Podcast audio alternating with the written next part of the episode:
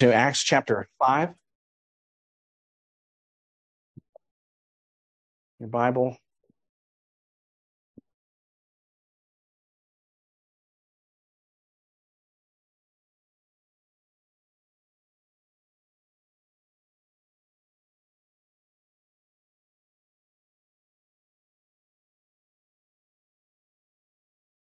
Pastor John.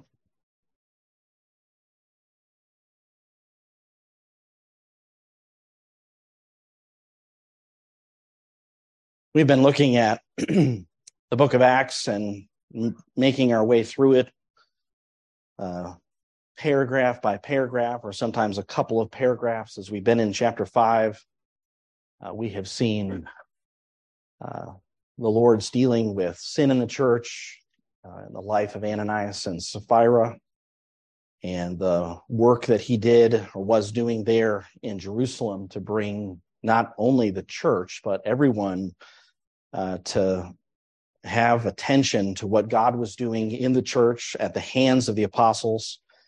And the last time we were in this text, we were looking at verses 12 through verse 16, and really the remarkable things that God was doing uh, as he was answering the prayer that was uttered in chapter 4, giving the apostles boldness and confidence to witness to the gospel message as well as all of the miracles and the miracles that were taking place uh, there in Jerusalem. You can see how it's described in verse 14 of Acts chapter 5.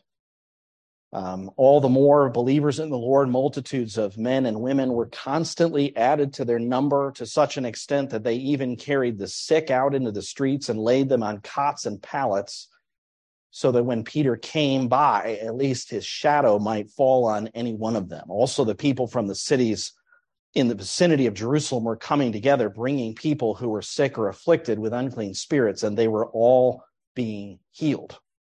And so, what's taking place is in a maybe subtle way, Luke is advancing the theme of the book of Acts as he's describing the expansion of the gospel beyond Jerusalem and its gates and into the communities around as those communities were coming into Jerusalem and then going back, certainly, to their homes. So the gospel is being preached in Jerusalem, but now people are coming in, hearing the gospel, seeing people healed, and then they're going out. And Christ had, remember, promised that they would be witnesses to him in Jerusalem and Judea, Samaria, and unto the uttermost part of the earth. And we're still focused on Jerusalem, but we'll see more as time goes along, as it actually unfolds, obviously, just as a way that Jesus described that it would. How is the church growing? It's growing by genuine conversion. Believers in the Lord, verse 14 emphasizes. It's growing without discrimination, it says multitudes of men and women were constantly added to their number. So this is not only men responding, it's men and women. And we just noted that Luke draws attention to both groups, both in the Gospel of Luke, also in the book of Acts, and also through believing participation, because these believers who've come to Christ are now taking others who can't get there to the apostles so that they can be healed. But as we've looked at before, the healing, uh, both in the Gospels and in the book of Acts, often is in the context of someone placing their faith in Jesus, even at the moment they're also being healed. Uh, used as an illustration, the woman who came up and touched the fringe of Jesus' garment, remember that? And as she touched the fringe, she was immediately healed. Why was she reaching out for the fringe of his garment? It was because of faith. She really did trust that if she got close enough to Jesus to touch Jesus, that she would be healed. And Jesus, as he responded to her, remember, he said, Daughter, your faith has made you whole. He acknowledged that faith. And so in verses 5 through 16, it's the faith certainly of those who had come to Christ, who are bringing their friends and relatives and whoever, but it's also the faith of those who came on those cots and pallets. And if you just notice that, I wanted to point something out before we move into the uh, second part of the chapter here, or the third part, you might say. And that is that Luke uses both those words, cot and pallet. Uh, he actually has four words that he uses in the Gospels for the type of uh, bed or temporary uh, item that someone is resting on. Four different words. Why am I pointing that out? Because Luke was a doctor. Luke probably had seen many of these in his time as he served as a doctor. He was used to seeing uh, sick people. Uh, there are even studies that have been done on Luke's medical language. Um, and this is one of those times where, in a very subtle way, Luke kind of tells you who he is and what he's like as he uses vocabulary which is familiar to him, um, describing the circumstances very specifically according to what he observed or by testimony uh, people had given to him. So I think as you read through the book of Acts, you see at times Luke even coming into the scene, but when he's not in the scene, the way that he's describing things, both in uh, the Gospel of Luke as well as in Acts, is very precise, very detailed, because he was in, he was uh, used to looking at those details.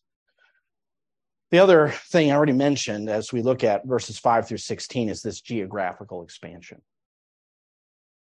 And when the gospel begins to have an influence, when the good news is being proclaimed and the work of God is advancing, what could we expect? What do we expect if we understand the Bible, if we understand uh, this world, and uh, we could say everything about this world? What would we expect? Well, we've already seen opposition to the work of God on an internal level in this chapter. We've seen two wicked hearts lying to the Holy Spirit and to God. That's internal opposition. But you would expect opposition. You'd expect the work of Satan. You'd expect him to oppose when the work of God is being done. And that's what we're confronted with in verse 17 and following is there is opposition to the gospel. There's persecution. We've seen it before. We're seeing it again as all of that is taking place in verses 12 through 16. The devil certainly is taking notice and he's going to oppose it. How does he do so? Verse 17, let's start reading. It says, But the high priest rose up along with all his associates, that is the sect of the Sadducees, and they were filled with jealousy. They laid hands on the apostles and put them in a public jail. But during the night, an angel of the Lord opened the gates of the prison, and taking them out, he said, Go stand and speak to the people in the temple the whole message of this life. Upon hearing this, they entered into the temple about daybreak and began to teach. Now, when the high priest and his associates came, they called the council together, even all the senate of the sons of Israel, and sent orders to the prison house for them to be brought. But, verse 22, the officers who came did not find them in the prison, and they returned and reported back, saying, We found the prison house locked quite securely and the guards standing at the doors. But when we had opened up, we found no one inside. Now, when the captain of the temple guard and the chief priests heard these words, they were greatly perplexed about them as to what would come of this. But someone came and reported to them, The men whom you put in prison are standing in the temple and teaching the people. Then the captain went along with the officers and proceeded to bring them back without violence, for they were afraid of the people that they might be stoned. When they had brought them, they stood them before the council. The high priest questioned them, saying, We gave you strict orders not to continue teaching in this name, and yet you filled Jerusalem with your teaching and intend to bring this man's blood upon us. But Peter and the apostles answered, We must obey God rather than men. The God of our fathers raised up Jesus, whom you had put to death by hanging him on a cross. He is the one whom God exalted to his right hand as a prince and a savior to grant repentance to Israel and forgiveness of sins. And we are witnesses of these things, and so is the Holy Spirit, whom God has given to those who obey him. There's certainly more that happens, and we'll have to have a part two and review that as we look at the second part of the chapter. But what I'd like to see is not so much the persecution as the opposition to it. Divine opposition to persecution. Persecution, the reality of it, we've already seen in the book of Acts, but here we see again the high priest rising up along with his associates. And Luke explains that is the sect of the Sadducees. And they were filled with jealousy. We're told the motive, but prior to getting to the motive, I just want to encourage you to think about who is here, who is opposing the work of the gospel. It's the high priest of Israel. This is someone who would be familiar with the scriptures, someone who would be responsible for teaching the people in the right and good way. But of course, during this time, there was corruption in the leadership of Israel. Jesus had confronted it. Now the apostles are still living with it. The same ones who were in authority during that time are still in authority, and the high priest is here. It says, along with all his associates, those who are his associates and defined as the Sadducees are not exactly people who you would expect. Although it sounds like it from the translation, I believe that what's taking place here is you actually have a coalition of two groups. One would be the high priest, and certainly those serving him. There's others mentioned in the chapter, but then the Sadducees. If you read through the Gospels and you learn about Annas and Caiaphas, you understand the posture that they took towards Christ. And as especially in Matthew chapter 22, there are a series of different questions that are put to Christ by different groups. The high priest here is representative of a group that's not the Sadducees, it's a different group. So, actually, what's taking place here as the opposition rises up, it's actually a coalition of what they're not necessarily friends. They're not those who see eye to eye, but when it comes to the influence of the apostles and what the apostles are doing, they join together, sort of like what happened with Christ himself.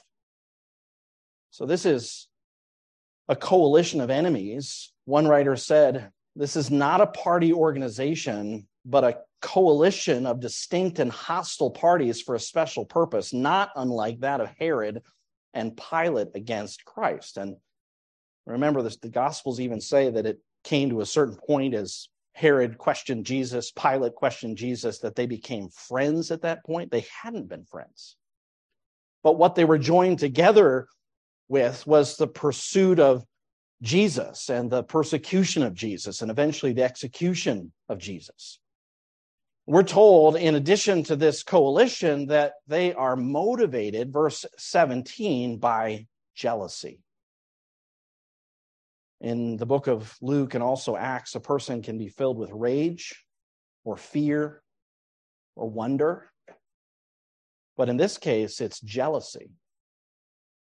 Jealousy for what? Well, what has just been described?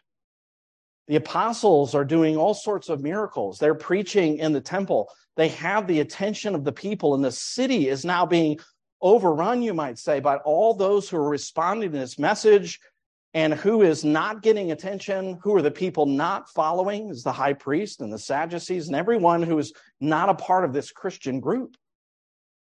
And so they're jealous. And this attack, as they are filled with jealousy, the reason they put them in jail was solely because of that. Luke tells us their motivation. And remember, this is just like Christ.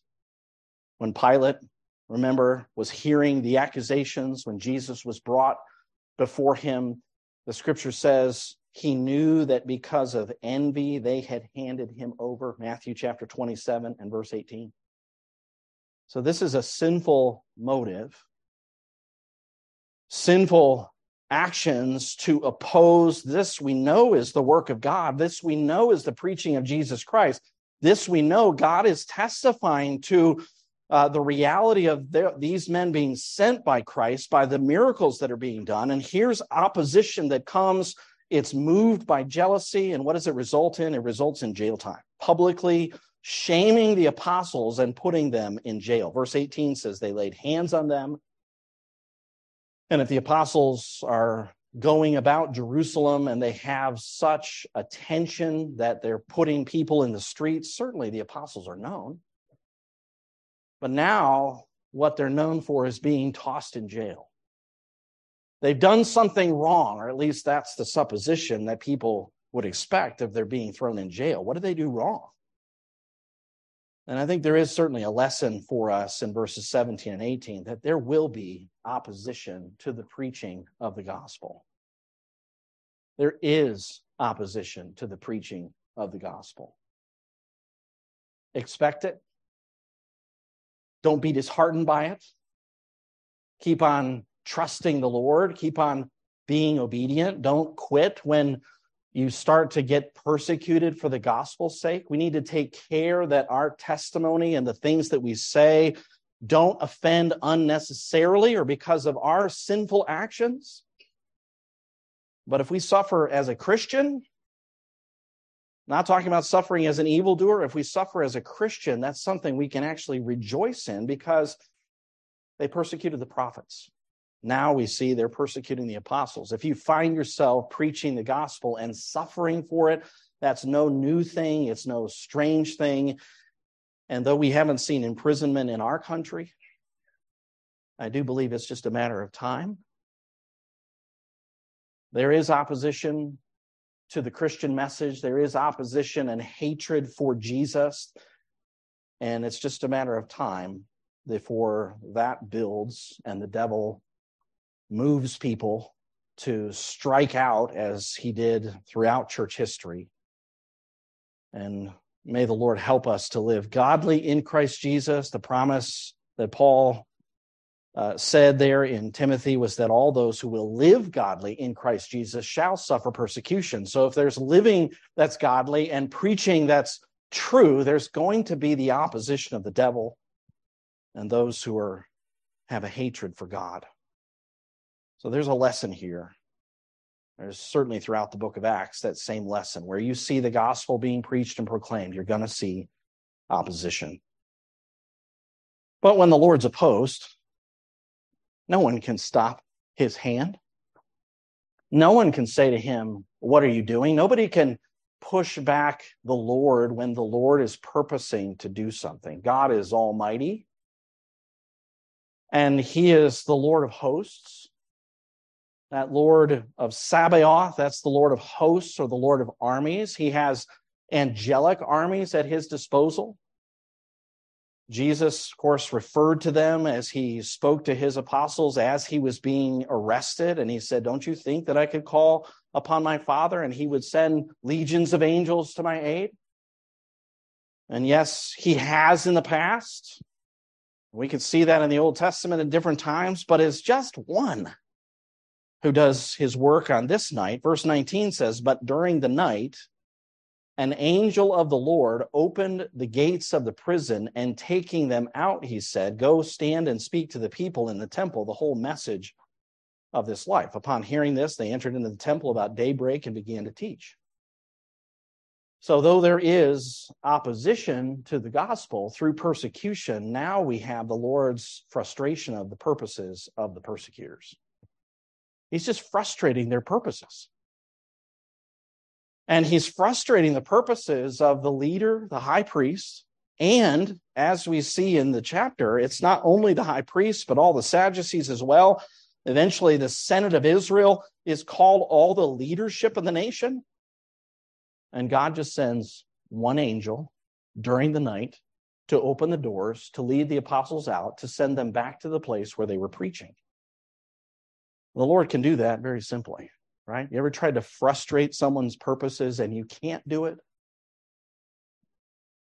Sometimes we have a purpose that's opposed to someone else and we try to frustrate their purpose and gain our purpose, and we can't quite do it. Sort of like the other night when a raccoon decided to start digging into the shutter outside my window and I wanted to frustrate his purpose. So I opened the curtain and I shined my light on him, and that did not frustrate his purpose. He just kept on going. And then I, of course, thinking if he doesn't stop, he's going to make a mess and it's going to be a problem. It was right outside our window, too. So I'm thinking, how am I going to get there? I'm not going to climb out. I'm not going to get a ladder and climb up there with him.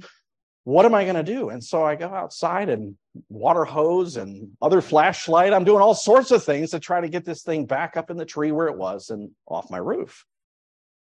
Eventually, after it quieted down for a little while and then got started up again, I didn't know where it was on the roof. Eventually, I saw it. I think it was the same one going out through the yard and across the street to give trouble to my neighbors. Mm-hmm.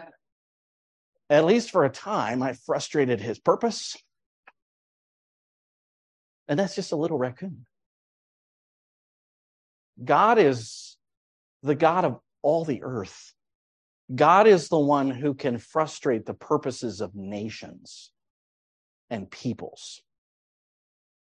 Even when they intend to do harm and intend to rebel against him and accomplish their own purposes, God can accomplish his purposes. He did it through Christ on the cross. He frustrated the devil's purposes to destroy the work of God and Christ actually by laying down his life on the cross and then rising again, he defeated the devil.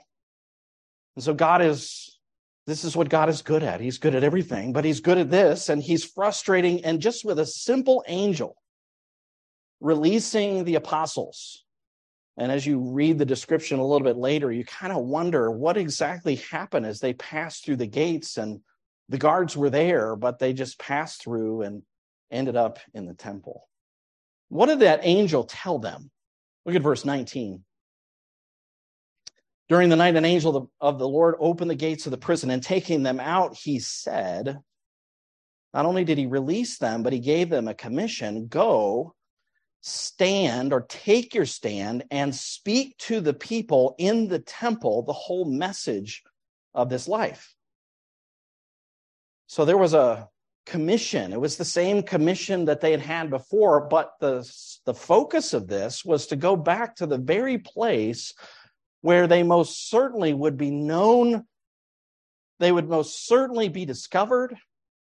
This wasn't like going outside of Jerusalem to go preach the gospel elsewhere. And there were times, of course, that the apostles and the disciples were told, if you're not received in a certain city, go and go elsewhere. But in this case, God had a purpose to both show his sovereignty over what was taking place and also frustrate the enemies and he had a message that needed to be proclaimed, and continue to be proclaimed.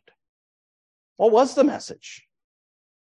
Well, it was the message of life. Literally, all the words of life. Jesus has the words of life. That's what Peter said when some left Jesus and Jesus said, Will you go also? And what did Peter say? Lord, you have the words of eternal life. These are words that are life giving, eternal life giving if they are believed. Jesus said in John 12, 50, For I did not speak on my own initiative, but the Father himself who sent me has given me a commandment as to what to say and what to speak. I know that his commandment is eternal life.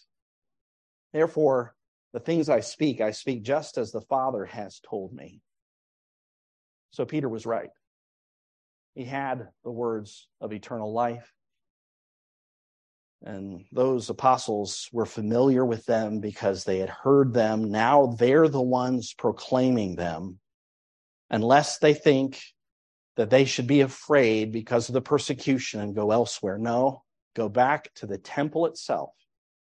The temple, which is in the city of the great king, this is where the gospel is to go forward from. This is what they're to go do. And they're obedient. Look at what it says as they go, verse 21 upon hearing, they entered into the temple about daybreak and began to teach. Now, I don't know about you, but I'm kind of surprised that somebody's there. Right? At daybreak. And just that verse is a reminder that during this time, there is an extraordinary attention to what God is doing, but also what God is saying. And that's a wonderful thing when God's people give attention to what he is saying. When there's an eagerness for the word of God. when there's a desire to hear what God has said, when there's a desire to hear what Christ has said. These people are there. The apostles begin preaching. And after this simple act of God to send the angel with that commission, they go back into the temple. Then we go back to the scene where the high priest and his associates are in view. And not only them, but also the council. Verse 21 says the council, it defines that council as even all the senate of the sons of Israel. This would be the leadership of the tribes, the leadership of the nation. This is getting bigger in terms of the number of people involved. And what God is doing, not only by sending the angel, but also releasing the apostles to go back into the temple, he's going to embarrass this leadership providentially as they attempt to try the apostles. You ever gotten to a place and you thought you had everything together, but the critical element didn't become a part of the situation? I mean, if you're going to try the apostles, they've got to be able to be there, but they're at the temple, but the high priest and his associates don't know it. And now everybody is gathered together and the order is given for them to be brought. Verse 22 But the officers who came did not find them in the prison. And they returned and reported back saying we found the prison house locked quite securely and the guards standing at the doors. But when we had opened up, we found no one inside. So, how the angel did it, we still don't know, but he did it. And now, this very significant meeting that's taking place is going to realize the surprise. What is the surprise? The ones on trial are no longer in hold. The officers go to get them, they're not there. All that we plan to do today, we don't know how it's going to play out because this was the plan. And without them, there is no plan. We're just going to sit around and do nothing or obviously try to find them. So the surprise or the two surprises is first of all, the empty cell, and they're perplexed about that. And that would be an embarrassing situation, wouldn't it? If you're one of the officers that's there in the prison and the apostles were in there the last time you knew and then suddenly someone comes and says i need the guys who are inside and you start to open up the doors and you're like uh you're looking for is there any break in the is is there a wind where do they go? It could be one of those keystone cop moments. You ever heard of the keystone cops? These kind of incompetent, bungling policemen who are always messing things up. That's kind of what seems like could be going on here. We're looking at it, reading, we're not given those kinds of details, but we just know there's an empty cell that should be filled with the apostles. And there's another surprise, and we've already read it, but it would have been a surprise to them to not only learn is there an empty cell, but they're actually at the temple. This is this is in terms of a place to go to work in the morning for the high priest. Where should he be? Right? This is the very place where he has jurisdiction, where he is leading things. And it's in that very place that the apostles went and are now teaching. And of course, when that report came, as it did in verse 25, can you imagine the reaction on the part of not only the high priest, but all of those who are sitting there waiting for them to come. They're in the temple. They're teaching again. I thought they were arrested in prison overnight. It certainly would have been embarrassing. But you know, the Lord has a way of dealing with his enemies. He has a way of dealing with them, especially when his purpose is to communicate the truth to them and not just destroy them. Because God doesn't have to be merciful to those who oppose him. Right? He could take the lives of those who oppose his gospel and his people in an instant. But he doesn't always do that. Sometimes his purpose is to humble them, to communicate the truth to them, and in some cases, he gives new life to them He did so with the Apostle Paul later on. In this case, he is humbling this group of people. He's doing so in a very public way. One writer said, so easily God can, whenever he pleases, frustrate the plans and expectations of his enemies. These very servants were witnesses that they fought against God, by whose divine power they must know the apostles were delivered from prison, which was so tightly guarded that they could not otherwise have escaped. But those who willingly shut their eyes cannot see what is in the clearest light. Now, what God did here, He has done before. He's done it before in Scripture. He has frustrated leaders like Pharaoh and Nebuchadnezzar. He frustrated, frustrated those who were envious of Daniel. Remember Daniel? He even got thrown into the lion's den.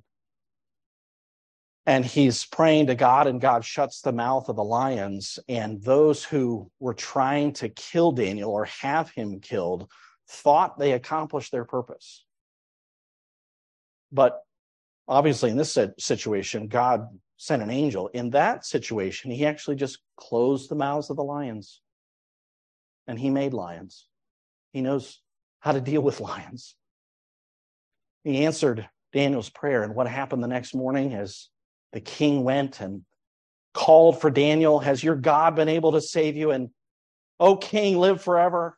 My God has sent his angel and delivered me from the mouth of the lions. And Daniel comes out, and those men who had accused Daniel are thrown in. And before they even hit the ground, the lions are on them. And God sometimes does deal with his enemies that way. But in this case, he's just humbling these men by frustrating their purpose. Notice the tempering of these officers and the, even the captain who went along with them. Verse 26, the tempering of their actions toward the apostles. Verse 26 says, Then the captain went along with the officers and proceeded to bring them back without violence. For they, that is the captain and the officers, were afraid of the people. That would be the people who are out there listening to the apostles, that they, that is the captain and the officers, might be stoned. This situation that's taking place is actually on a citywide scale. It's expanded beyond the city, and the overwhelming majority, it appears, are looking to the apostles for their teaching, for their leadership. And they're at a point, the captain and these officers realize they're in a precarious situation. They're not as popular.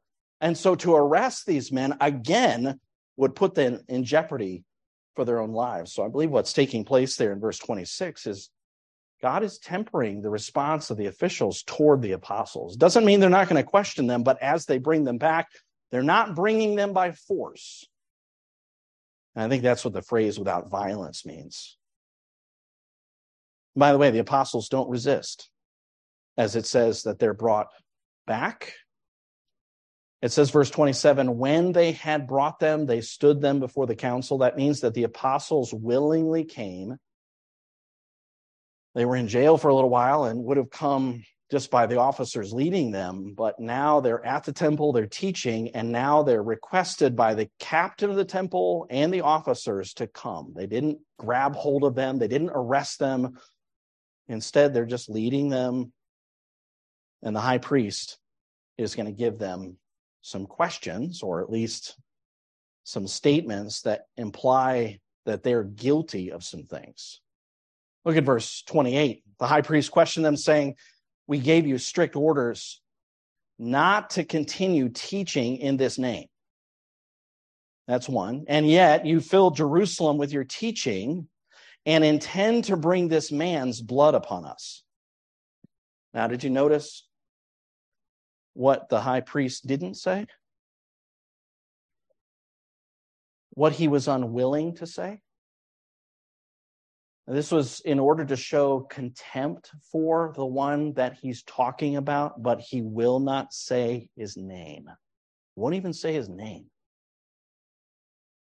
We gave you strict orders not to continue teaching in this name. What is that name? It's the name of Jesus. they had such contempt for Jesus, they crucified him. They thought he was gone, but of course he rose from the dead. They tried to silence or they told lies in the place of those soldiers who saw what really happened the morning of the resurrection. So this is contempt for, hatred for Jesus. It's obvious even the way the high priest is speaking about Jesus. And notice as well as he continues, he says, And yet you filled Jerusalem with your teaching and intend to bring this man's blood upon us.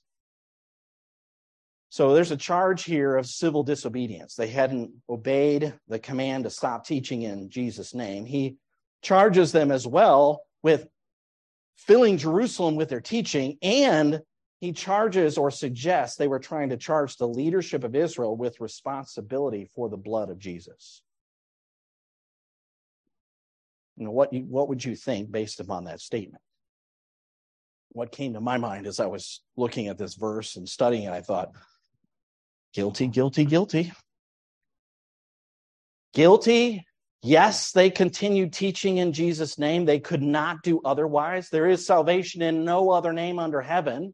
God had given them this commission, Christ had given them this commission. Yes, they filled Jerusalem with their teaching. There's a sense in which God was working with them to accomplish that as He worked in the hearts of those who listen, who received their message. So, yes, they filled Jerusalem with the teaching, but there was a reception of the teaching. That last statement, does that strike you? And intend to bring this man's blood upon us? That strike you funny based on what we know of the Gospels? Because Pilate, remember, took the basin and he washed his hands and he said, I'm innocent of this man's blood. And what did they say?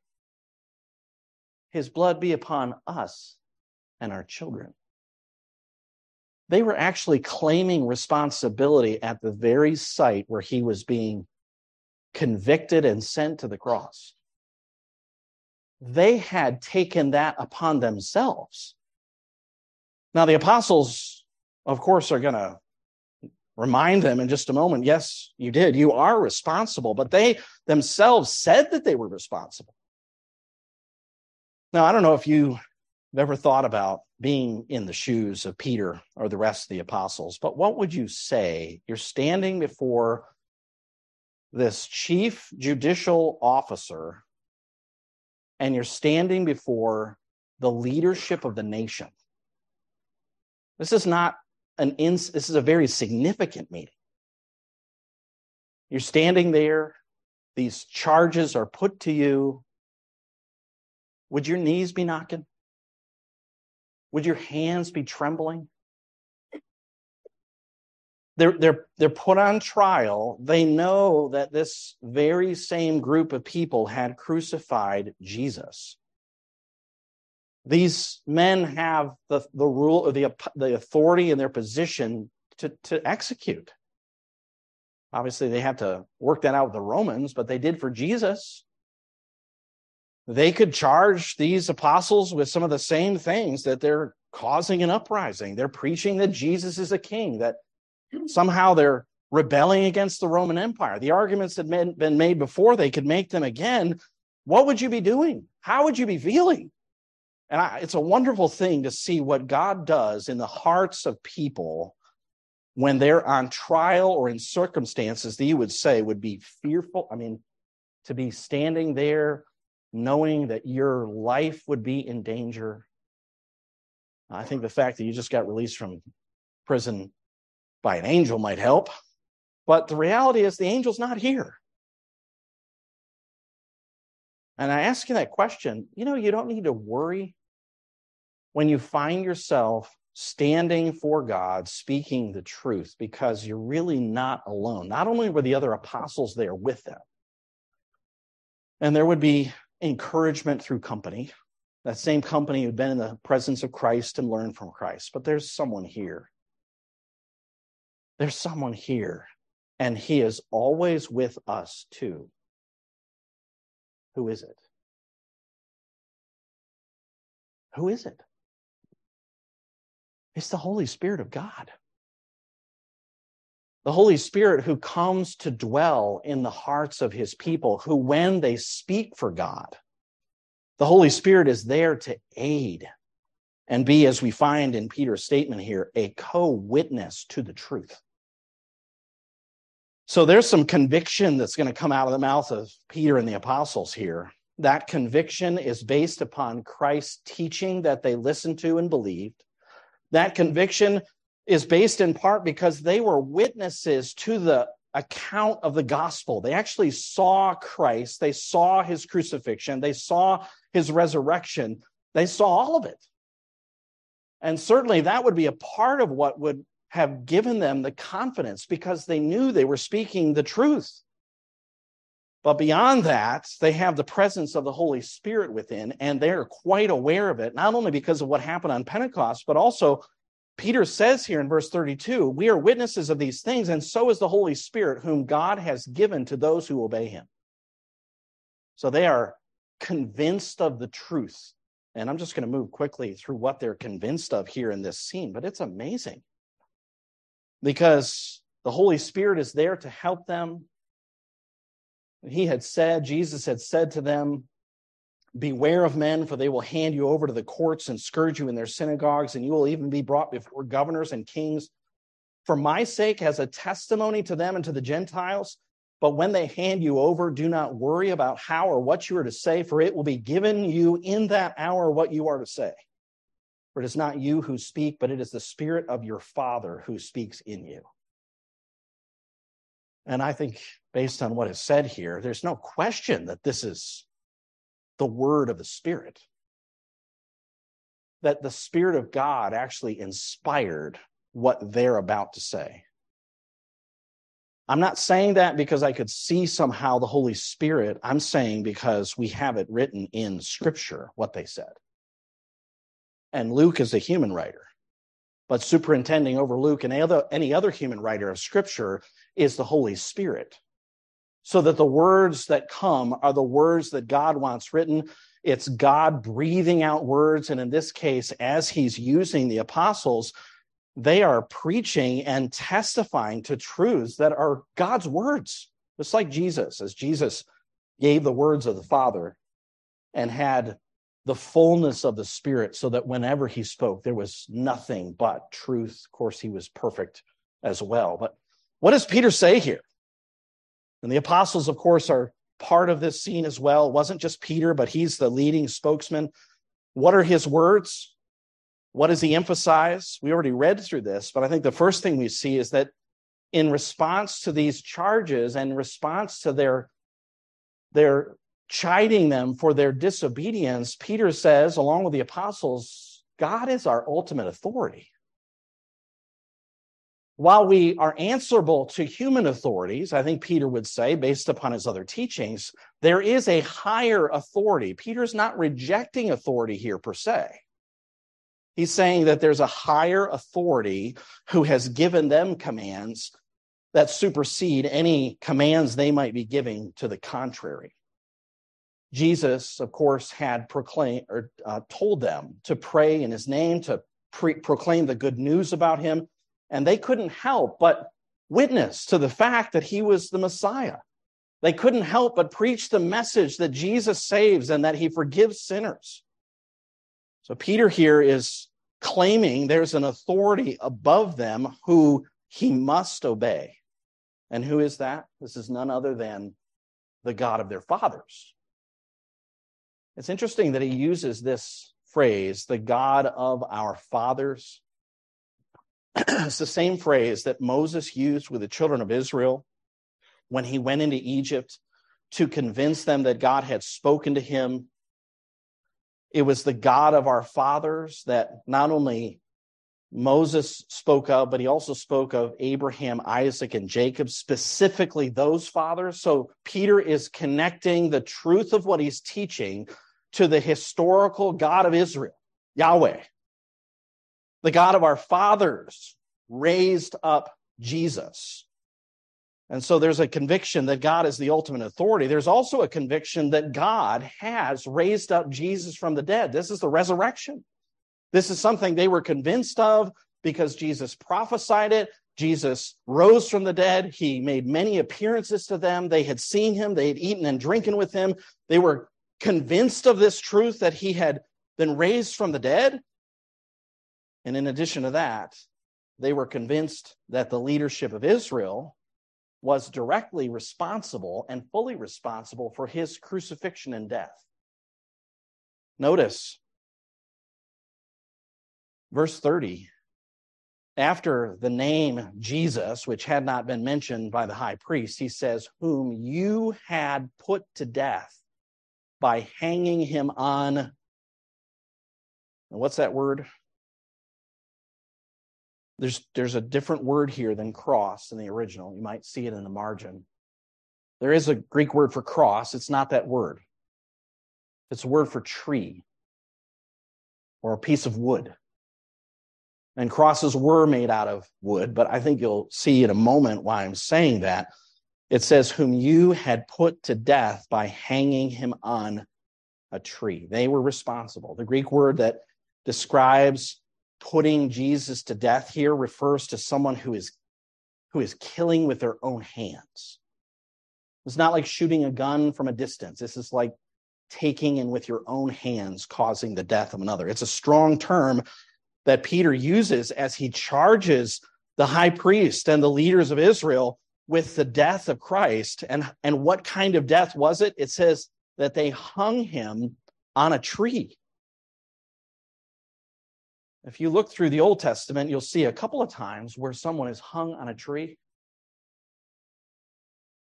Absalom was hung in a tree by his hair, but there are other times where someone is hung on a tree as an act that declared that the person was cursed by God. That was their view of Jesus. That's what happened to Jesus. Jesus was placed and hung on a tree, on a cross made out of wood. That's not insignificant. Why do I say that? Well, Galatians 3, Paul makes a point out of saying, Christ redeemed us from the curse of the law, having become a curse for us. For it is written, Cursed is everyone who hangs on a tree. Who else was hung on a tree? The king of Ai was hung on a tree. The kings that were rebelling against God and rebelling against Israel, those were hung on a tree. But this is the King of Kings and Lord of Lords, and he was hung on a tree too. Not because of something he had done, but as we sang in our Song of the Month, as a substitute for sinners who deserve to be hung on a tree themselves. You ever think about that? That you, for your sins, and me, for my sins, we deserve to be hung on a tree in open shame because we've sinned against God. But Jesus in mercy and love and grace, took our shame and took our place, became a curse in our place. It's a sobering thing.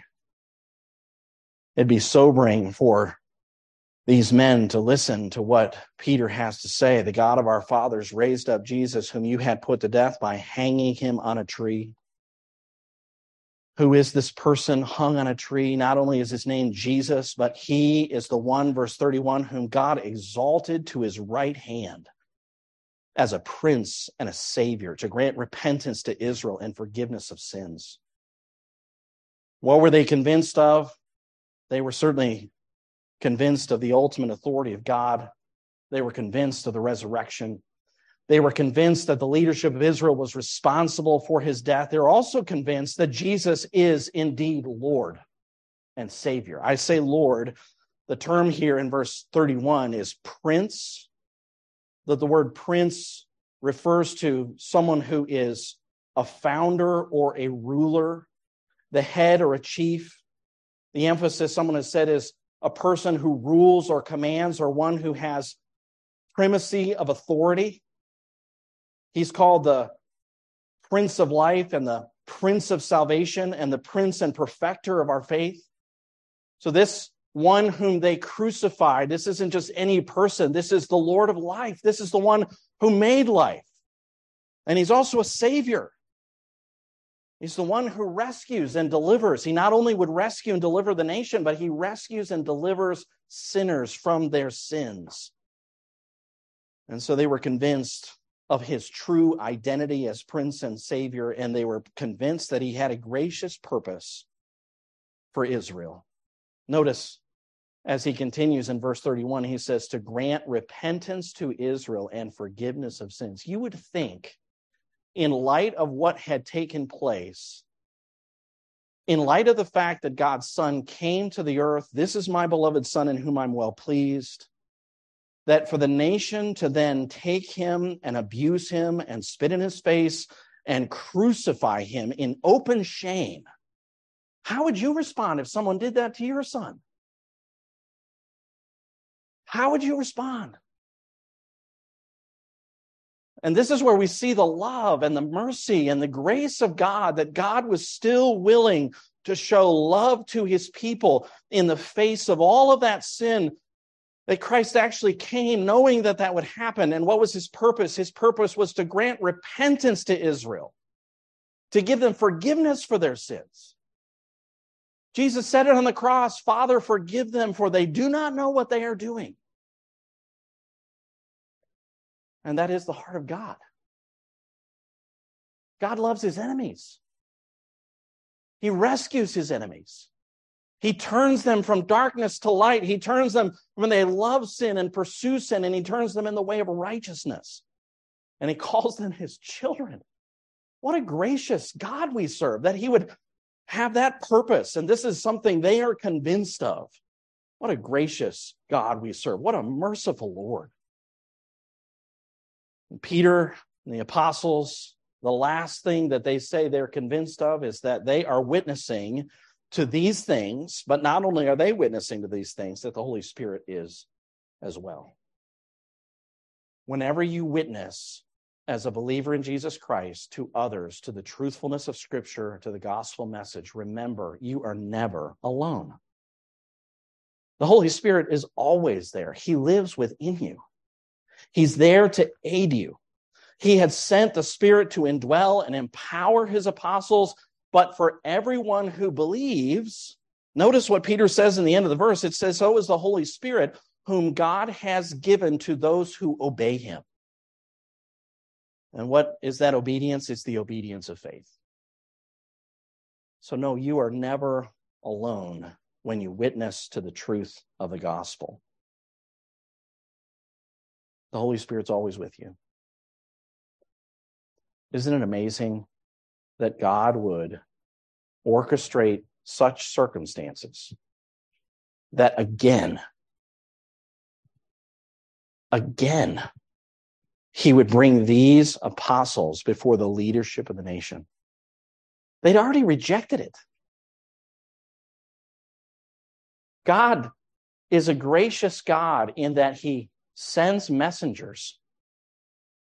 And as he sends messengers and they proclaim the message and maybe are rejected in the first place or mistreated or shamed, you know what God does? He sends more messengers and he sends more messengers. And he sends more messengers. But there are times when that rejection is such that there is a hardened disobedience and a, a willful turning from the truth. You know, God doesn't have to send a second messenger, but if he does, it's grace and mercy. And if you have heard the gospel message and you've rejected and rejected and rejected, and God is coming to you again today and through the message of the gospel, you are hearing the truth. Why won't you respond?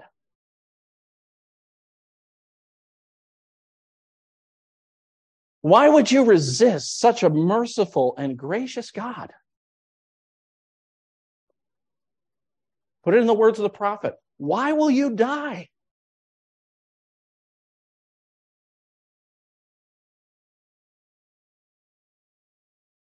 He offers life. He offers forgiveness. He offers presence with Him forever in heaven. He offers to rescue you from everlasting punishment. Why would you resist that? And that's just it, isn't it? Sin is not logical. Rebellion is wickedness. There may be someone who needs to turn this very day. Would you come to Christ today? You could come today. You could be settled today. Put your trust in Christ. Call upon the name of the Lord, and you will be saved. That could be today for someone. It could be right here and now. You might say, well, I need to think about it a little bit. Think about it, but don't, don't go on thinking. Give in, yield, put your trust in Christ. Let's look to the Lord in prayer.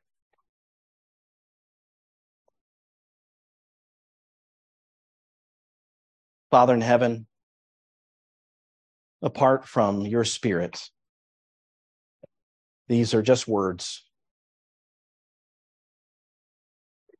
But we know that your words are life giving. And we ask, Lord, that you bring glory to yourself as you give new life. For those of us who know you, we pray that we might be stirred to proclaim the message, that we would be convinced, as the apostles were, of these truths and proclaim them. Give us joy in believing them and hope. And Lord, if there's someone here today who's wrestling in their heart, even now, knowing that they need to turn to Christ, Lord, would you press on in love and gentleness with the gospel message that they would turn from their sins and put their trust in you? And we ask in Jesus' name, amen.